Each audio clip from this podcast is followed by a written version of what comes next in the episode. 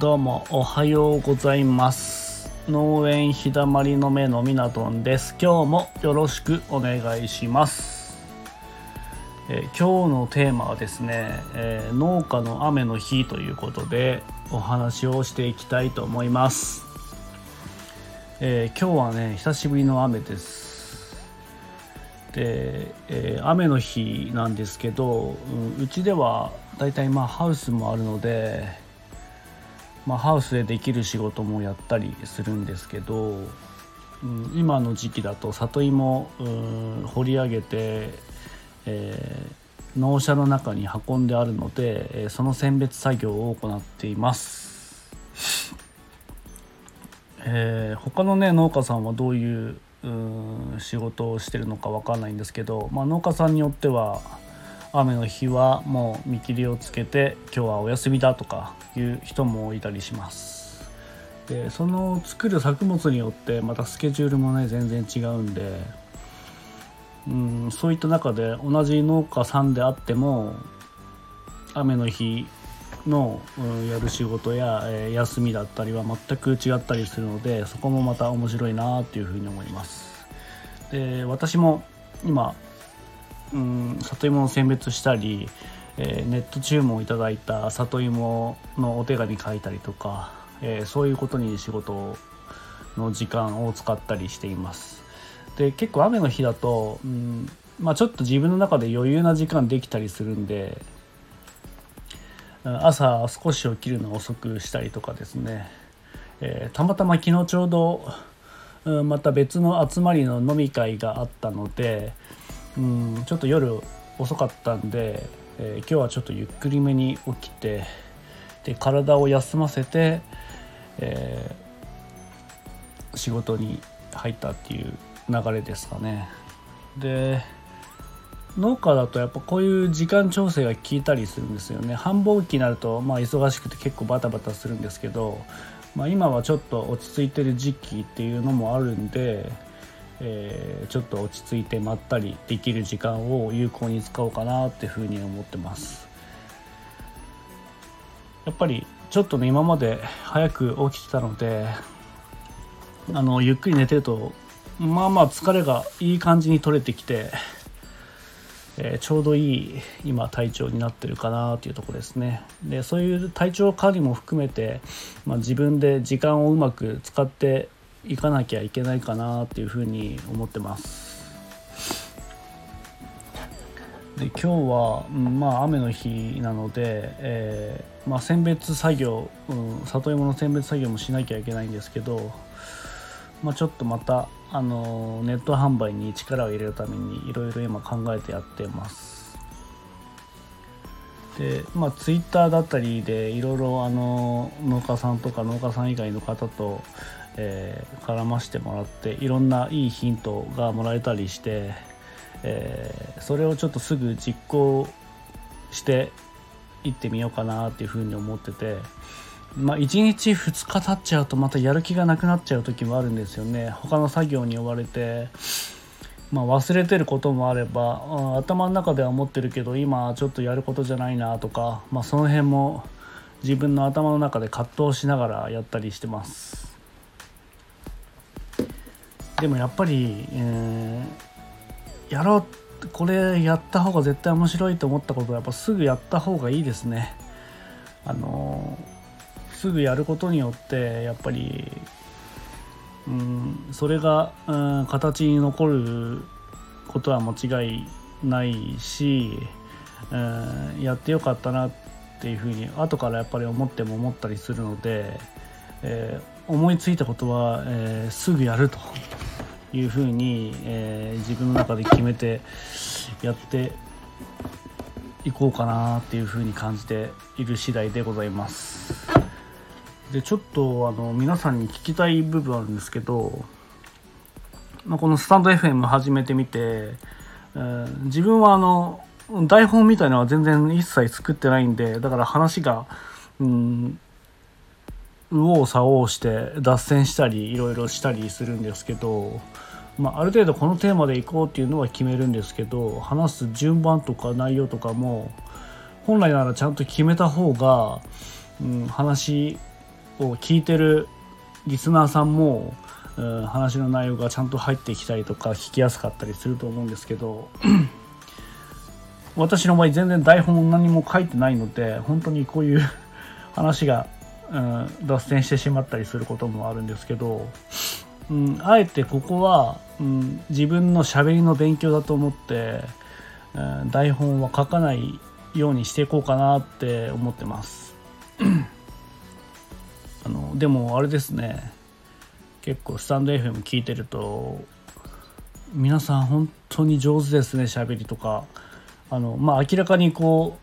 う自分で文字起こししてそれを、読んで、伝える方もいれば、本当にもう完全フリートークで何も台本なくても一人でテンション上げて喋られる人とかってすごいなとか思うんですよね。やっぱり聞いてる方もなんか楽しそうに喋ってる人だと面白くなるんですよね。なんかこの人の話ってなんかすげえ面白いなとかいう風な感じで印象を受けたりして、それも含めてかなり勉強になったりして、このスタンド FM っていうのを、ほぼ毎日開いて聞いたりしてます。で、特に、農作業をしている中だとやっぱり、うちの近くの農所で仕事してるときは、動画見ながら、作業してやったりするんですけど、耳だけで聞いたりも当然するんですけど、そういうのにやっぱりスタンド FM ってものすごく、自分の仕事のスタイルの中に組み込む部分でかなりいいなっていうふうに思ってます。で、それとですね、あと農家さんのこうスタンド FM も結構あったりするんですけど、聞いてると勉強になりますね、ものすごく。みんないろんなスタイルで農業されてる方が多いんで、そういうものも勉強になったり、あとその人の喋り方とか、この考え方とかを聞いてるとやっぱり自分にないものも、どんどんやっぱりそういうのも聞けるので、すごく勉強になってます。で、全く今も話の順番とか内容とかも何も考えずに喋ってるので、その辺はちょっとお許しいただければと思います。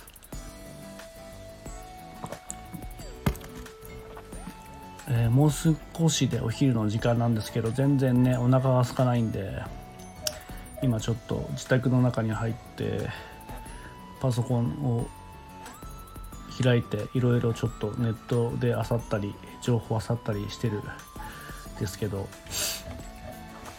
だんだんね寒くなってきましたね。私たちは新潟の五泉市っていうところに住んでるんですけど、今年はねかなり雪が降るっていうふうに、世間では言われてるんですけど、本当に降るんですかね、どうなんですかね。なんか結構予想が外れたり、したりするんですけど、それはねやっぱり実際来てみないとわからない部分もあるので何とも言えないところではあるんですけど、私冬の時期は、農業以外にも、除雪作業に、行ったりしています。農業以外の仕事ですね。でその除雪作業がない時は農業の仕事をするみたいな形でやってるんで、雪降らないと稼げないし、降らなきゃ降らないでまた農業の仕事もできるのでいいんですけど、その辺のバランスがねまた年によってだいぶ大きく変わるんで、当然収入の面にも、影響はしてくるとは思うんですけど、そこも含めて、ちょっと農業の作付け面積だったり、作付けをする作物だったりを考えていかなきゃいけないなとは思ってるんですけど、ありがたいのはですね、新潟県五泉市は里芋が非常に有名なので、冬場でも作業できる里芋っていう作物があるんでね、収穫して、里芋の形なかなか分かんない人は想像つかないと思うんですけど、土の中に入ってるんで、それを掘り上げて、で土を落として株のまま、軽トラだったりトラクターで運んで、ハウスなり農舎なりに運んで山にしとくんですね。で株のまま保管すると約半年ぐらいは持つので、冬場雨降ったり雪降ったりしても中で作業できるっていう大きなメリットがあります。なので今自分の農業をやってるスタイルの中では、除雪作業をしながら、仕事もできる里芋っていうものが今冬の仕事のメインにはなってます。でそれに加えて今うちの父親が、ハウスの切り花を作ってるので、チューリップ12月の年末ぐらいですかね、チューリップの切り花を出荷したりするので、そういう作業と同時に里芋も作ったりとか、選別作業したりとか、いろんな冬の作業もあったりするので、基本的に冬ずっと休むってわけにはいかない状態ではあるんですけど、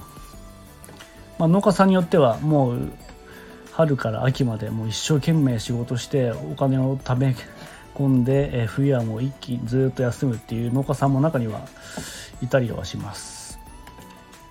なのでそれぞれのスタイルがあるので、それもそれで、なかなか面白い仕事だなというふうには思っております。